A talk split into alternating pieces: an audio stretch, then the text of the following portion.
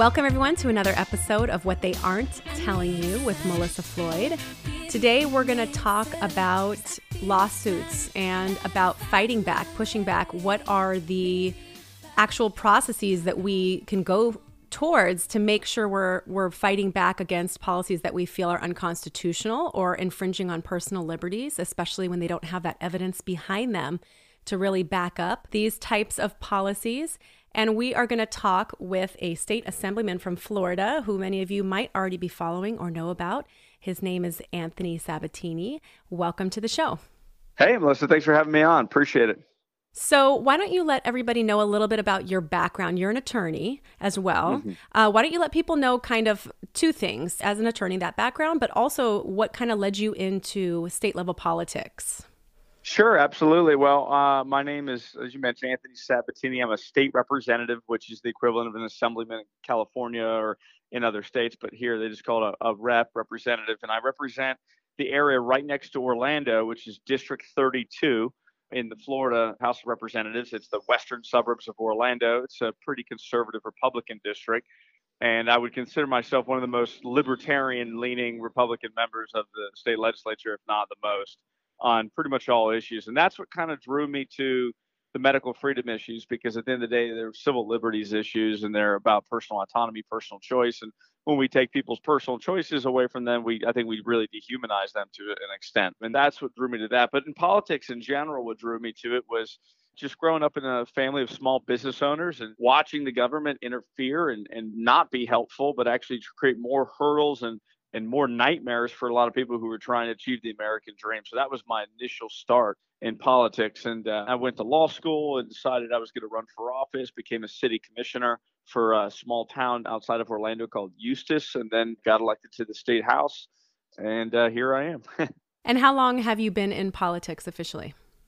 Four years. I was, I think, like a lot of people, uh, very apolitical, very non-political, very uninvolved. Uh, I wouldn't call myself uneducated in politics. I knew a lot about how it worked. I had a lot of friends involved in it, but was never compelled to get involved until I actually moved up to New York City for a job. And just being in a, a city and environment where there was a lot of, uh, I guess, just liberal ideas, liberal thinking about the how big the role of government should be in our lives, actually kind of shook me and woke me up and made me politically active matter of regulation and taxes and everything and just the general attitude got me involved woke me up and i decided i would move back to florida and, and run for office. Yeah i think a lot of people find themselves in that position too personal experience or something kind of triggers them to realize like i never thought about getting involved in politics but also i'm not okay with what's going on so who's going to change it, right? Like who's going to do anything about it? So sometimes we find ourselves, same for me, I never, you know, planned on being a, a parent advocate and working with activists across the nation as it relates to this type of legislation until my daughter was injured by vaccines as a baby. And then all of a sudden, her right to an education was being taken away here in California. And I just thought about the ethical consequences of that, just thinking, how is this her fault? She's just, you know, she had side effects to a pharmaceutical product, and now she's going to be denied a right to a public or private education. That didn't seem right to me. And when that legislation came out, all of a sudden, I had to get involved. Never been involved in politics before and ended up uh, testifying actually at the assembly for one of our last big hearings there. So you mentioned libertarian. I think a lot of people are not totally clear on the differences between some of the, you know, party affiliations and I don't even know that a lot of people feel that the Republican Party is even completely satisfying that area of libertarianism.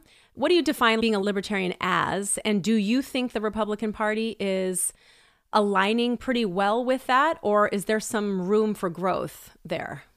Well, let me start by saying I, I consider libertarianism, when I say libertarianism, I, I, mean lowercase l, like just people who love liberty and mm-hmm. freedom, not so much members of the party, of which I've never been a member, and I, I don't encourage anyone to to do. I think people who love freedom, love liberty, and ascribe to basically two general principles, which are one, that nobody should really cause harm to anybody else. And number two, that people should really be responsible for their own lives. It's much more satisfying. It makes you a better person when you can grow and, and take control of your own life. And people should be left to do that. And when the government plays a big role in their lives, it actually prohibits them from from asserting control and autonomy over their own life. So that, that very philosophical, but that's basically what it is. And what uh, historically that element was a small part of the Republican Party, but I believe it's growing. I think people who love freedom, love liberty, love the constitutional principles this country's founded on are slowly but surely migrating to the Republican Party and taking it over. So when I talk about Republican politics, a lot of people are very disappointed in the Republican Party. They have a million different opinions, usually the negative. And what I tell them is you have to get involved in one of the two major parties to sort of change its direction. And that's what I've tried to do. I've tried to get inside the Republican Party and, and move it in a, a direction that I think is more pro freedom than than it's been in the past. That's kind of been my strategy, and that's what sort of libertarian means. Libertarianism means to me. Yeah, and I think most people would agree with you. And I think you're right. This year, probably more than any other year, has been this consciousness shift of appreciating the Constitution and appreciating personal liberties because they've all been threatened and they've all been taken away. I mean, I, for one, am a perfect example of somebody who's never truly appreciated the Constitution until this year. Like my entire consciousness has shifted. So I think you're right. I think a lot of people are moving towards a position of wanting to protect liberties and uphold the freedoms that were designed to be protected within the Constitution.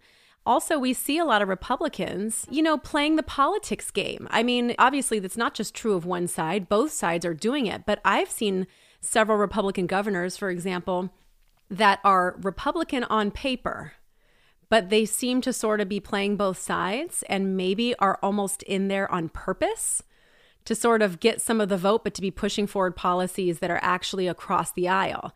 And so I think that's why some people have gotten a little uncomfortable with even some members of the Republican Party feeling like they're not actually upholding you know these tenets that we're used to as the foundation of this party. And i for one was a, a democrat my whole life uh, you know considered like a liberal my whole life until the issue of medical freedom came up. And then when i realized republicans party line were voting against medical mandates I was forced to reevaluate that party and think about what was most important to my family. And so I think a lot of people are there for medical freedom issues, and then especially for this year, the kinds of policies that are going on, which leads me to my next question. Okay, COVID, the pandemic, the lockdown, shelter in place, mask mandates, all of these policies surrounding the pandemic.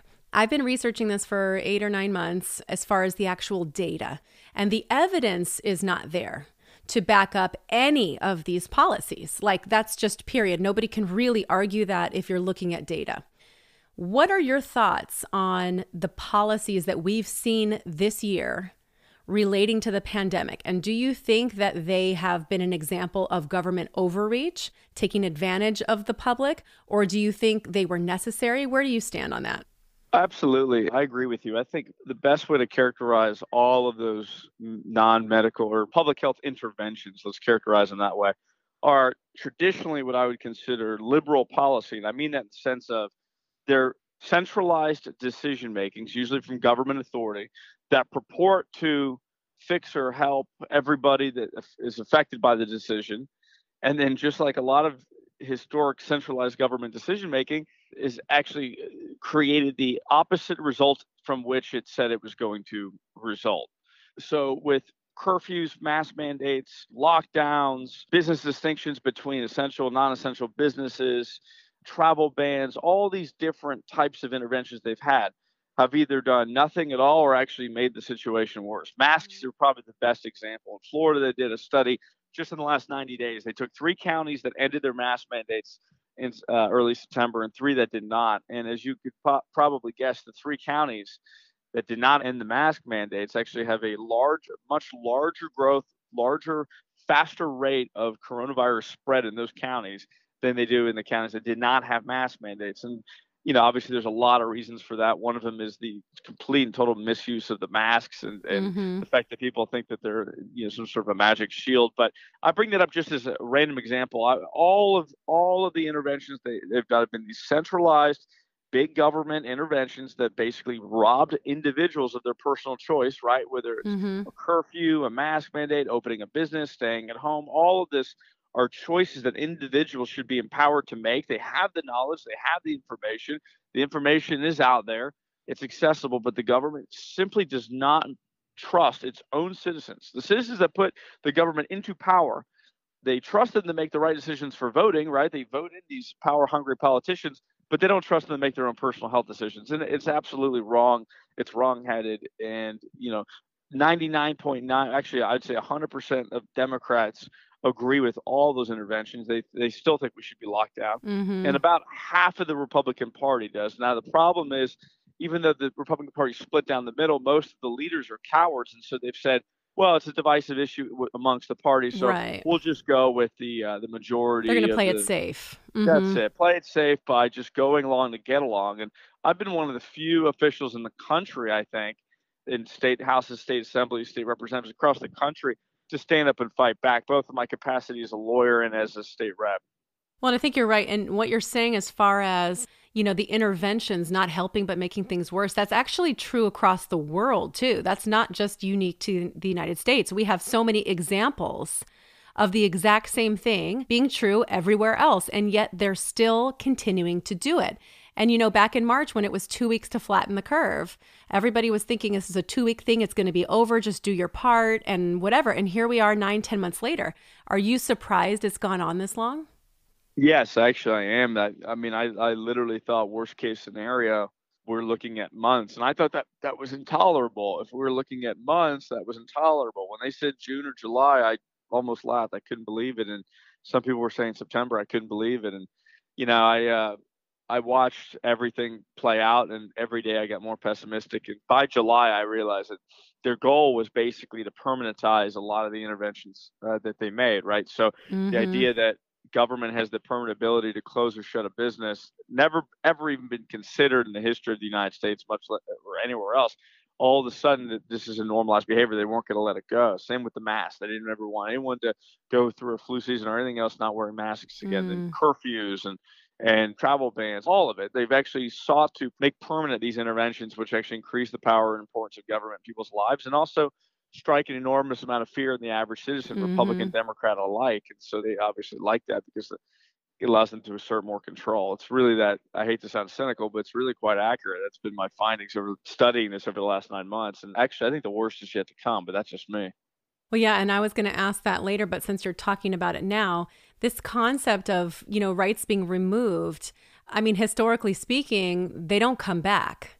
And once these rights are taken away, is there really a world, do you think, where they're going to be returned? Or is there, I mean, I agree with you. I kind of have become more pessimistic over time also. But is there a chance that all of this stuff is literally going to become what always happens here?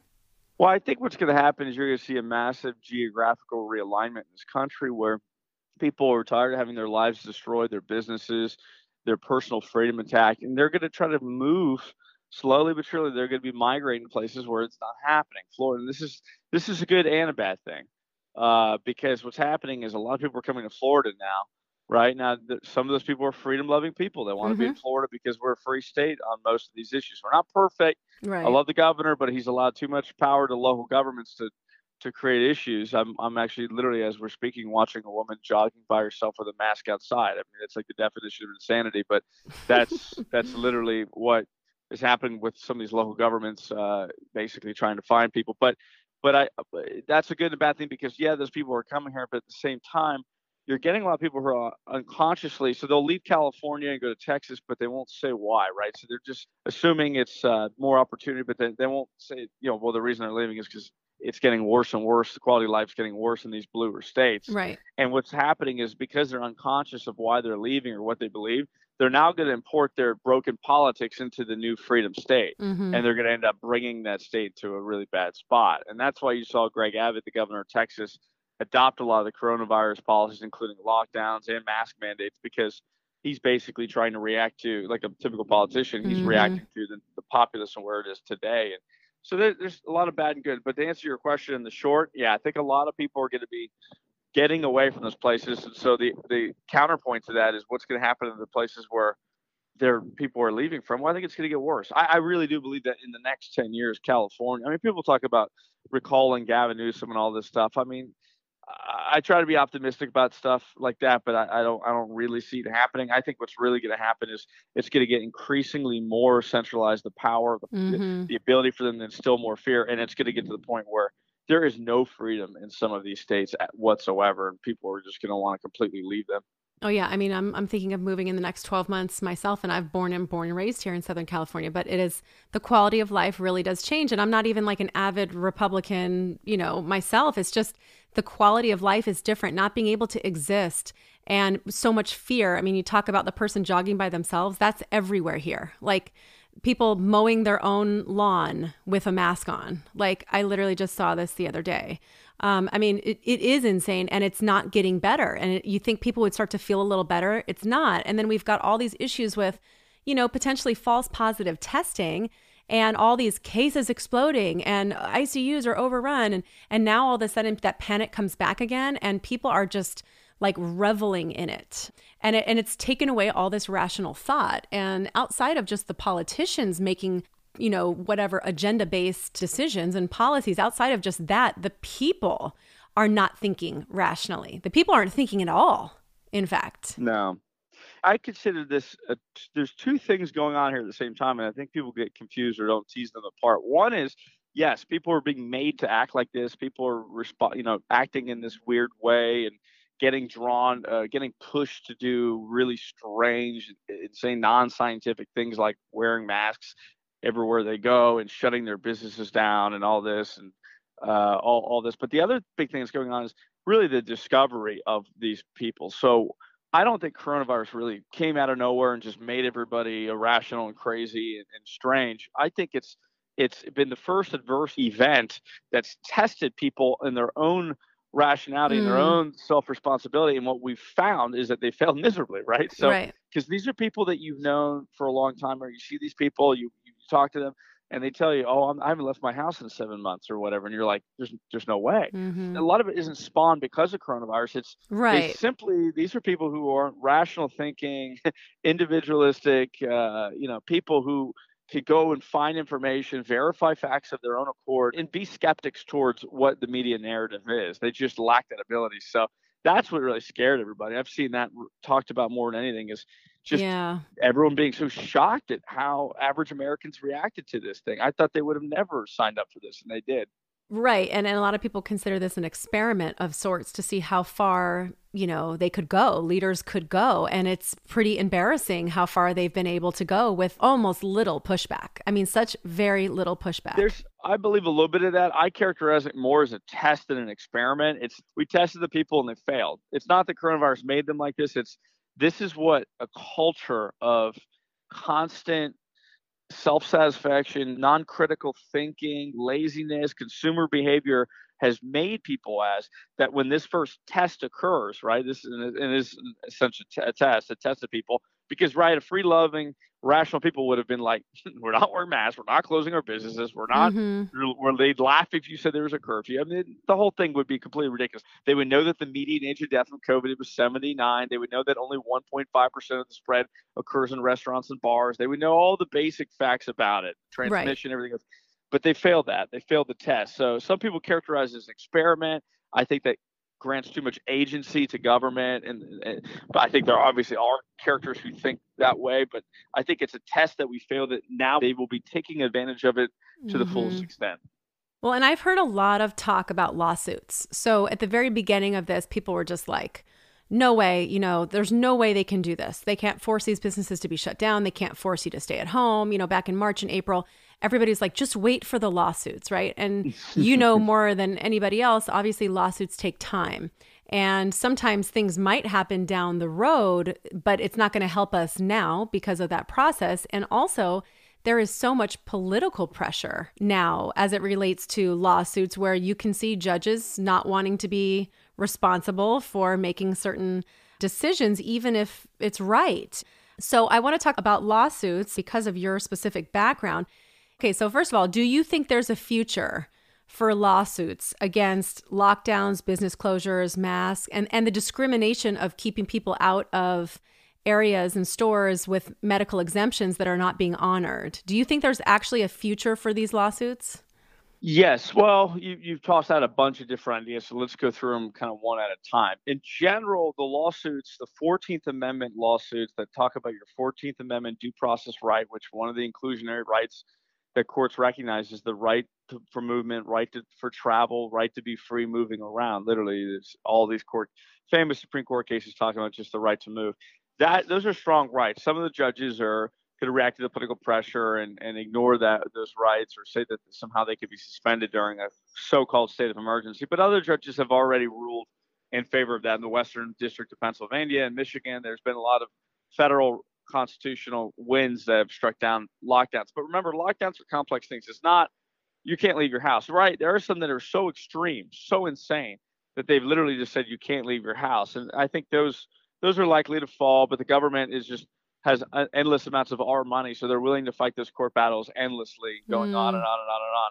But what lockdowns also are, and this is the more common version of a lockdown, is they shut the businesses down. So it's not that you can't leave your house, but in a lot of these states, what they've done is they said these non-essential businesses are closed, or you can't shop at these kind of places. And what's happened is when you shut down all these private but publicly accessible buildings, that's that is an indirect lockdown because now it's yeah you can leave your home, but there's nowhere to go right? You can go walk around, and the government owns the park, so they close the park. You have a sidewalk to walk on. Maybe you can drive in your car. The gas station could be closed. It's, so they get their effect without directly violating the right. I'm giving you, but this is how the law works, right? So right. it's this nuanced, silly thing. So that that's one sort of lawsuit that I think will win, but they could still try to you know, conduct lockdowns in other ways, unfortunately. Right. We just need good judges that are going to say, no, that's just a way of getting around your 14th Amendment rights the movement travel that they're trying to basically curtail. And so they'll strike those down. That's an open question, but we'll see what happens. What about business closures? Business, straight up business closures, the standard of which the judge is going to interpret that is going to be just doesn't violate due process, your normal due process rights, Fifth Amendment, 14th Amendment. And what that means is is the law arbitrary and irrational. So as long as the government can show that somehow the business closures slow or stop the spread of coronavirus, which they can't, the judge should be striking those down as an irrational law, right? It's a mm-hmm. law based on nothing. Because for every every law, the only standard that the most common law, unless you're talking about a specifically constitutionally protected right like the freedom of speech, which is which heightened constitutional scrutiny uh, will be applied to it. Mm-hmm. But the average law just simply has to say, is there a rational basis for this law, and is it is the law passed to affect the legitimate government interest? So it's easy for them to assert a legitimate government interest. They say we're trying to stop or slow the, the new cases. But the rational basis is the part they'll fail because there's no way they can show that shutting down Chuck E. Cheese but leaving Walmart open right. has any rational basis. It's completely insane that anybody would even suggest that. So, so that's why those will, will fail. But uh, moving on to the medical freedom question of whether you have to wear masks in these businesses, I think that's almost born to fail because what's happened is the doctors aren't asserting, as far as I can tell, and I've done some research on it, that anyone's prohibited based on their disability from wearing masks. Of course, I know that they are. There's a lot. But what's happening is doctors and people in the medical establishment are unwilling to basically fight to try to get the ADA, the Americans Disability Act, right. to extend and to recognize as true disabilities and sort of entangled with a disability the inability for a person to wear a mask, if you follow what I'm saying. Mm-hmm. I haven't seen them stand up to that. And so, because the American Disabilities Act isn't yet being understood in such a way to protect people who are, are unable to wear masks, those people are not, they're literally just not basically allowed to go to any kind of a private business without wearing a mask. You know, they could be trespassed immediately. They can be told they can't go in there. And of course, if it was a normal disability, let's say they were in a wheelchair, they had to be reasonably accommodated. Now, some businesses have said, well, we'll provide reasonable accommodation for you. You know, you can't come in here without a mask, but we can bring your food outside or we can send you the website and you can order online, that sort of thing. But uh, obviously, that's not good enough. It's it's still discriminatory. But we just need the medical establishment to stand up, and it's not happening yet. Yeah, I mean, I know um, in the in the movement I'm in, I know obviously several parents with uh, children that have neurodevelopmental disorders and uh, severe mm-hmm. special yep. needs, and these children cannot wear masks. In fact, oh, yeah. this whole process has been already so debilitating for them because of this change in routine that is so very necessary, including services and things that they typically get that they haven't been getting for months now. And these children become so very unstable in those circumstances. And a lot of them have sensory processing disorder. And being able to put a mask over their face is not something that they can do. It's something that really disturbs their body on, you know, mental, emotional, and physical levels. And, you know, to sit there and say, well, the alternative we're offering is, you know, we'll bring it outside. I mean, basically, like you said, it's indirect, but what they're saying is you can't participate in society. That's exactly right. And the psychological and, social mm-hmm. consequences that are going to be extremely harmful. They already are right. suicides, everything else. And, you know, these government officials are just going to look the other way. It's really disturbing. And that's why it, we have such an important duty to basically make people aware of what's happening right now.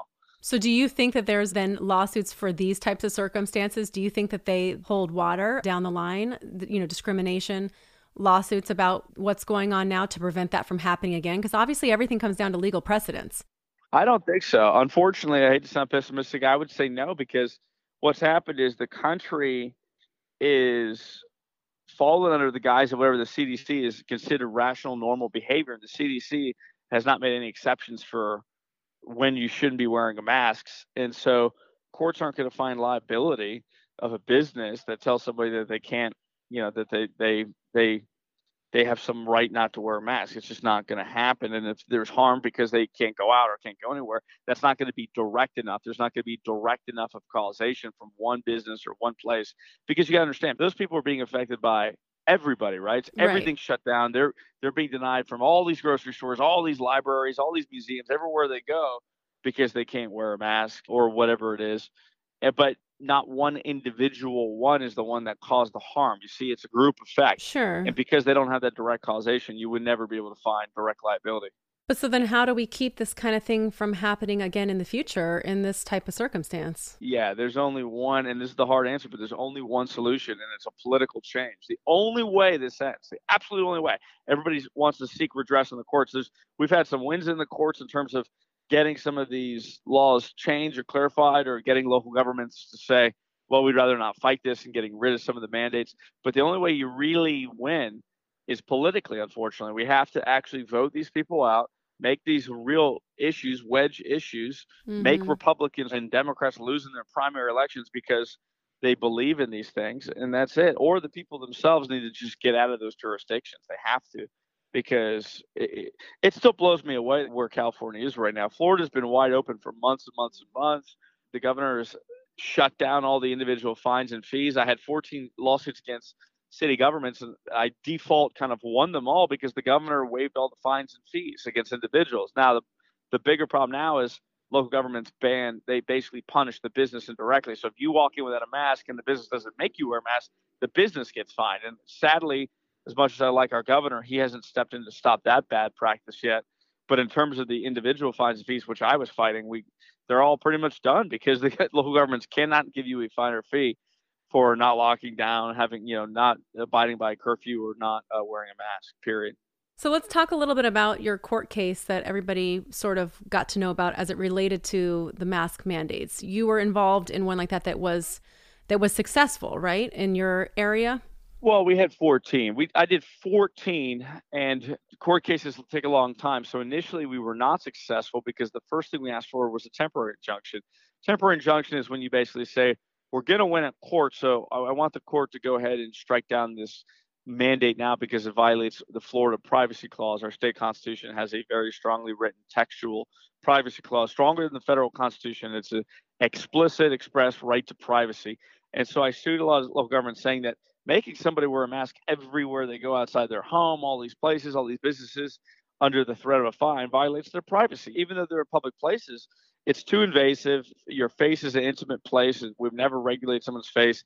This is government overreach per se. Mm-hmm. And and of course, there's a two-part argument. One was that violates the privacy clause. The other one is, like we talked about earlier, it violates rational basis due process because just, they don't work, right? right? So it just simply doesn't work. I cited a bunch of evidence. I had an epidemiologist from Brown say, we're looking at all the data. We've looked at the historic data, the contemporary data. Masks don't do anything. Mm-hmm. It's a mm-hmm. joke. It's fake. And the courts were not sympathetic to the data because the standard is so low. They just said, well, even if it could potentially work, we're not going to strike it down. That's for the legislature and the political bodies to figure out. They don't want to get involved in that decision, which I strongly disagree with them, but that's where they ended. The privacy right argument, they were very sympathetic to. We had a lot of testimony on that. There's a lot of writings about it. A lot of them actually ruled against it, but remember, I had 14 lawsuits, and they're all still going. Right. We have two that are on appeal, and the appeals are still going. So we're going to get some appellate opinions here from higher courts. But the truth of the matter is, right now, they're pretty much all either on pause or over because the, the governor waived all the uh, fines and fees. You can't they can't issue a fine or fee in Florida for face masks. So that's what kind of happened in September. Is it just kind of everything kind of came to a screeching halt. And do you think you said you think things are going to get worse? You think it's also going to get worse where you are, and in what way do you think it's going to get worse? No, not Florida. Things are going to get better here. I think the governor will finally stop the more nonsensical things the local governments are doing, but we're never going to lock down again here. There's only less people wearing face masks, not more. Things are slowly but surely changing even for the better here in Florida. I think they're going to get worse in places like where you live because mm-hmm. I'll tell you exactly why. It's really one very simple fact. They can't back down from the lies that we're told, right? They're stuck now. They're right. stuck in a position where, so for like right now, like Garcetti or whatever in LA, right? If he says cases are going up, but we're going to go ahead and open up and we're not going to put people in jail for not wearing masks. We're not going to do these things. What they've basically done, right? I'm just using him as a random example. What what he would have done is he would have basically stepped away or tossed away the myth, the narrative that they had stuck to for the last nine months. That's going to create a lot of societal outrage, right? Right. Because the true believers, the ones who still think, okay, it's fine if you destroy my life, my business, my freedom, put me in jail, all the rest is as long as we're all safe, we're all safe, right? Mm-hmm. They believe in the so called science. They believe in the medical narrative, the CDC narrative. The moment that they back away without the cases going down, which, as you know, the cases aren't going to go down. There's none of these things are going to stop the caseloads. Mm-hmm. They're going to continue to go up. The moment they back down, then they've abandoned the narrative, and people are going to realize that the narrative was never right, or you know, worst of all, now they're science deniers, right? So if you're if you're Gavin Newsom and you're like, okay, we're going to open the state back up, but the cases still go up. Well, now he's a science denier. He's said it for nine months. If you do this, you're a science denier. So they can't be in that position. They've literally locked themselves right. in like a Pandora's box where they simply can't get out. It's it's it's really sad, actually. Well, that's what some of the international epidemiologists were saying uh, initially when lockdown policy started. Like in Sweden, their state epidemiologist was saying there's no exit strategy here. There's no, yeah, it's you're it's, it's once you get in, you're stuck in here because as soon as you open things up, cases will go up again. That's just part of the nature of it. And so you eventually bind yourself in. Yeah. And they want to remain ideologically pure because, let's be honest, their side of the political spectrum, it's become an ideology. The COVID response, safety, public safety, stay at home, it's all become right. an ideology.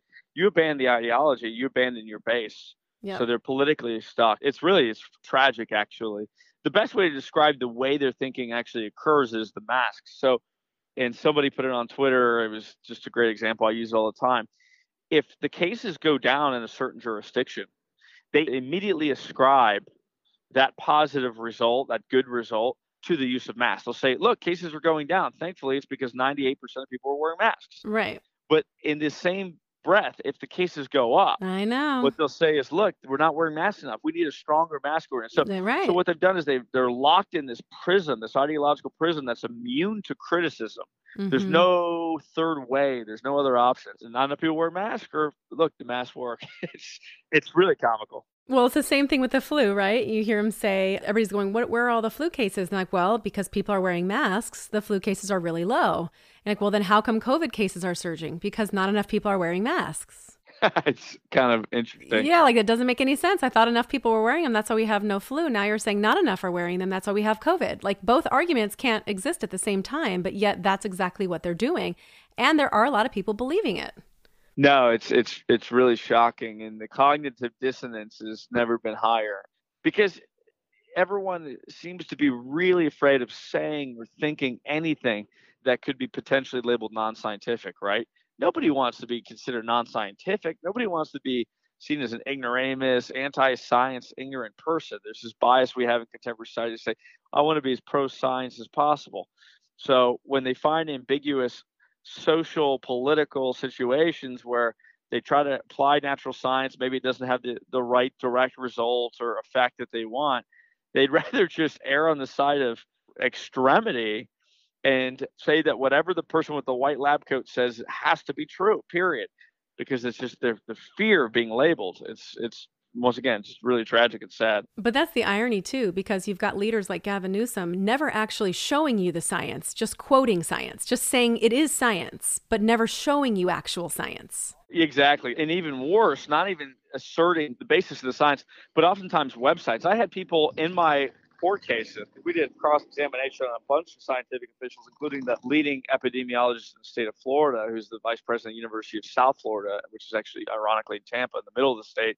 And what they would do is they would often just cite the website. They would say, Our evidence is the CDC website says you should wear masks. And I, I remember laughing in the court, the Zoom court hearing. I'm like, wait, like, Judge, you, did you miss that? they didn't cite the evidence. So I would say, okay, let's go to the footnote on the website and show the observational study. And what they would always rely upon were these two really silly, innocuous so called observational scientific studies. They actually generated a machine that simulated a cough and they put a mask on the machine and then they mm-hmm. counted the amount of respiratory droplets. So they said, look, there's less. And I kept trying to show the lapses and how this is science. I said, listen, they have a machine, respiratory droplets. The, it's an axiom of science. Nobody here, I'm not here to deny that a mask stops these wet molecules from coming out of the machine's mouth. What I'm trying to demonstrate or examine in this court of law is how this experiment and this mandate to wear masks doesn't result in any way in a net reduction in the slowness or spread of coronavirus period. Doesn't stop it, doesn't slow it down. And not just even cases, but the mortality or the seriousness of cases. That's exactly right. And so the example I would tell the judge is okay, seatbelt laws work, right? There's a rational basis for seatbelt laws. If I'm hitting 70 and I crash, I have a seatbelt, you, know, you can run experiments, empirical data on where it works. But what I'm telling you right now is if there was a law that says you have to be wearing a seatbelt whenever you walk within 15 feet of your car, you have to attach the seatbelt to your body, you know, or you have to wear a seatbelt in these other situations that don't apply to speeding cars. Mm-hmm. I get the seatbelt works, but in the context it's applied, it does not work. And that's the case with face masks. You can make everyone wear face masks in polite society, walking around restaurants, bars, all this stuff. But because the spread does occur within the home and intimate workplaces, if there's no rational basis for the law and the judges a lot of times just wanted to evade the political confrontation All right. and get away from it i mean it wasn't lost on them that i'm a state representative suing mayors and cities around the county it's a very awkward position for the judge to be in right and well also so much of this mask data is based on people who are sick of course, if you are infectious and you are sick, then wearing a mask will make it less likely that you, but if you are healthy, and not sick. Like everybody's forgetting that you're taking data about sick people and you're trying to apply it to the entire rest of the healthy population. There is no data that shows a healthy person is going to stop uh, the infection to somebody else because obviously, if you're healthy, there's no way to have an infection to somebody else. Well, actually, you know, to put it more specifically, it's whether you're symptomatic or not, because the truth is, we just did a study at the University of Florida, the flagship university, my alma mater in Gainesville where it was shown that of 300 people, the ones who were sick but asymptomatic, that the spread of coronavirus from those affected individuals was impossible to differentiate from zero, which was the scientific right. way of saying mm-hmm. like it could possibly be higher than zero, but there's no way for you to ascertain that it was higher than zero. And that's what happened. Well, yeah, and all data has said the same thing because of the viral load. Like being symptomatic increases your viral load. So the higher the viral load, the more likely you can actually create another infection in somebody else. The whole idea of asymptomatic transmission is BS. Like it's this theory. It was false from day one. Yeah, that is the foundation of every single policy we've created since June.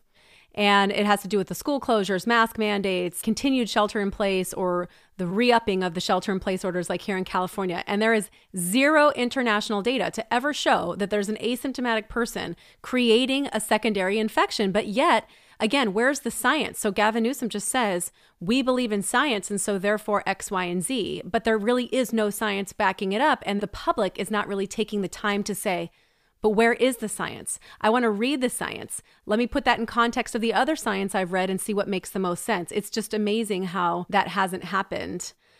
And that leads me to my last question for you because I know you've got stuff to do and it's Christmas Eve, uh, though this won't air today. So everybody knows it's Christmas Eve. So, the last question I have for you is being more outspoken, like you said, you're one of the few that have been more outspoken. What kind of pushback, if any, have you gotten? And I want you to answer in two different ways just from the public or from strangers contacting you on social media or whatever. And also personally, in your own personal circles, have you had friends and family that, you know, want to tell you, hey, I think you're wrong on this one and you're being irresponsible? What kind of pushback have you received? It's been interesting. I, once again, I always believe that people want leadership and courage out of their public officials. They want people who are going to stick up for the opinion, whether it's seen as popular or not, not whether it's popular or not, but whether it's viewed as popular or not. I actually do believe that our position, the anti lockdown position, the position of trusting individuals' personal responsibility, the uh, position that people are best to make their own decisions, and that the best result for society usually occurs when all the individuals collectively make their own personal decision based on their own tolerance and risk. That position is the popular winning position. And so the media has come after me. I did a live interview on CNN and a lot of other sort of liberal mediums in which I've been criticized and attacked. And the Democrats have attacked me, some of what are called rhinos, the Republicans in name only, the really soft, fake Republicans like the Republican Massachusetts government, people like that have attacked me. But that actually just is very predictable and doesn't really have any effect on me whatsoever because I expect it. These are the cowards that they always look to polls, they always look to mm-hmm. the media narrative to know where they need to stand politically. Mm-hmm. I'm I'm kind of the opposite. I literally just I look to see what the right situation is and then don't really take any calculation or care about what the political consequences or risk are. Everybody said I was too edgy when I sued all these counties and fought. We did these rallies with 200 people in these rallies in front of courthouses. No masks, obviously, signs, huge rallies in front of all these courthouses throughout the state, from Key West to the top of the state, Jacksonville and Tallahassee, and got an enormous positive response. I mean, obviously, my social media profile blew up, and you're all the way on the West Coast, and you heard of me. So there was a really positive response but the media attacks were pretty severe and they tried to attack me but the people knew who they were voting for. I was on the ballot in november and won by 12% which was exactly what i won by two years ago. So mm. obviously i think people were either completely fine with what i was doing or loved it and that the, the few who don't hopefully i woke them up. At the end of the day my goal isn't to be as political as possible as i can. It's to wake people up and get them thinking about these issues even if they disagree with me the fact that I got them to actually examine the lack of science and the actual existing science disproving that the interventions work was a huge political win. And then what about in your personal circles? Oh, my, well, I hang out with a lot of conservative Republicans and libertarians. So obviously, I'm like a hero to my friends and family who think that I uh, demonstrate courage, I guess is what they say. And they enjoy it. My wife is even more, she's even more anti-mask and uh, anti-lockdown than I am. So she sounds like a smart woman. they all love that. No, that's good. yeah, because my thing is obviously in certain businesses they'll make you wear a mask, but if the business is good and they're in a jurisdiction where they're going to be punished if they don't make people wear masks, then I'll I'll go along with it simply because I don't want to see this business fail. Right. And I understand that theory. Yeah. A lot of people say the same thing, but I, am like her. I would just, I wouldn't go give business to that business because of, yeah. Yeah. Well, I, I will say I draw the line at the jurisdiction. So I live in a county where there's no mask mandate. If I found out somebody in my county, which there actually is not, I live in a county of almost 400,000 people. There, I think there's one business in the county that makes people wear masks, period. Mm-hmm. I would never give them a dollar of my money. But if they're in a jurisdiction where they have to, based on local ordinances, I don't feel the need to punish those people because they make them. I would still try to go somewhere else. Right. My goal is to go out of my way and basically send the message. But if it's life or death for that business and it's truly a good business, then that becomes a very difficult situation. Yeah, no, I agree. And it gets complicated. Well, I'm glad you guys are doing a lot better than we are here. And it definitely does make people open their eyes to understanding the importance of local government and state government and the parties that are running that. Because despite who the president is, obviously it doesn't really matter if your own governor or your own local government is going to be really restrictive during this kind of time. And so the key is being able to find yourself in a position where you are ruled, so to speak, by leaders who appreciate and support personal freedoms and aim to only get involved when it's absolutely necessary and limit that as much as possible so you can live your lives I've never appreciated that literally as much as I have this year. So I think you're right about the relocating for that reason for many people.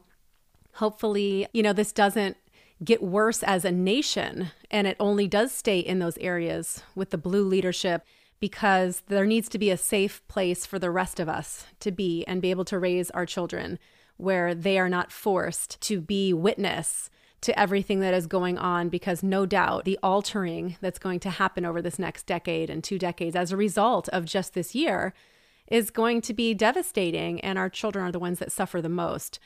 So, I appreciate the fact that you continue to to be a louder voice on this. I always appreciate those who are willing to go against the grain, especially when you have the evidence to back it up and to promote critical thinking, which is exactly who my audience is. So if they didn't know about you before, I'm glad they do now and hopefully I will be able to see you at the January podcast tour event with Dr. Bob Sears and I.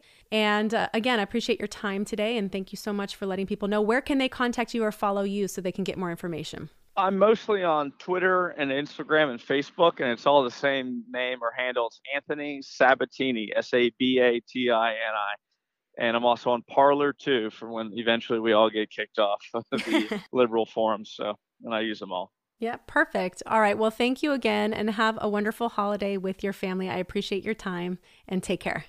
Thanks, Melissa. Merry Christmas. Take care. Bye. Well, that was State Representative Anthony Sabatini from Florida. I encourage you guys to check out his social media, find out a little more about him. Isn't it so nice to see people in politics who are willing to ask the tough questions? And this really isn't about party. It's really not about party. In fact, you know, gosh, for the longest, I couldn't imagine myself agreeing with a Republican on anything. But this year with COVID, I mean, you just can't deny that conservatives, Republican leaders have definitely been more rational in their thinking as it relates to policies, mitigation responses, and just how they're viewing the entire thing. In this case, the Democratic Party and the liberal leaders are the ones that really are inciting so much fear, fear, and more fear. So you can't really make this a political issue. We're talking about rational thinking versus irrational thinking. And it's so nice to hear somebody involved in politics talking about science, talking about personal responsibility and accountability, and how it's important that the government is not getting too big and monitoring and intervening in everybody's lives. It really is important to have that space and to have the ability to make your own decisions, be able to go where you want to go, do the things that you want to do. I mean, everybody that thinks this is temporary we don't know that for certain. And if you give away too much power now, we have no idea what is going to come after that. So, anyway, this might be airing uh, just nearing to 2021 or just after 2021 has happened. Let's hope we have a better year ahead than this year has been. And as always, thank you guys for listening, and I will catch you next time on What They Aren't Telling You.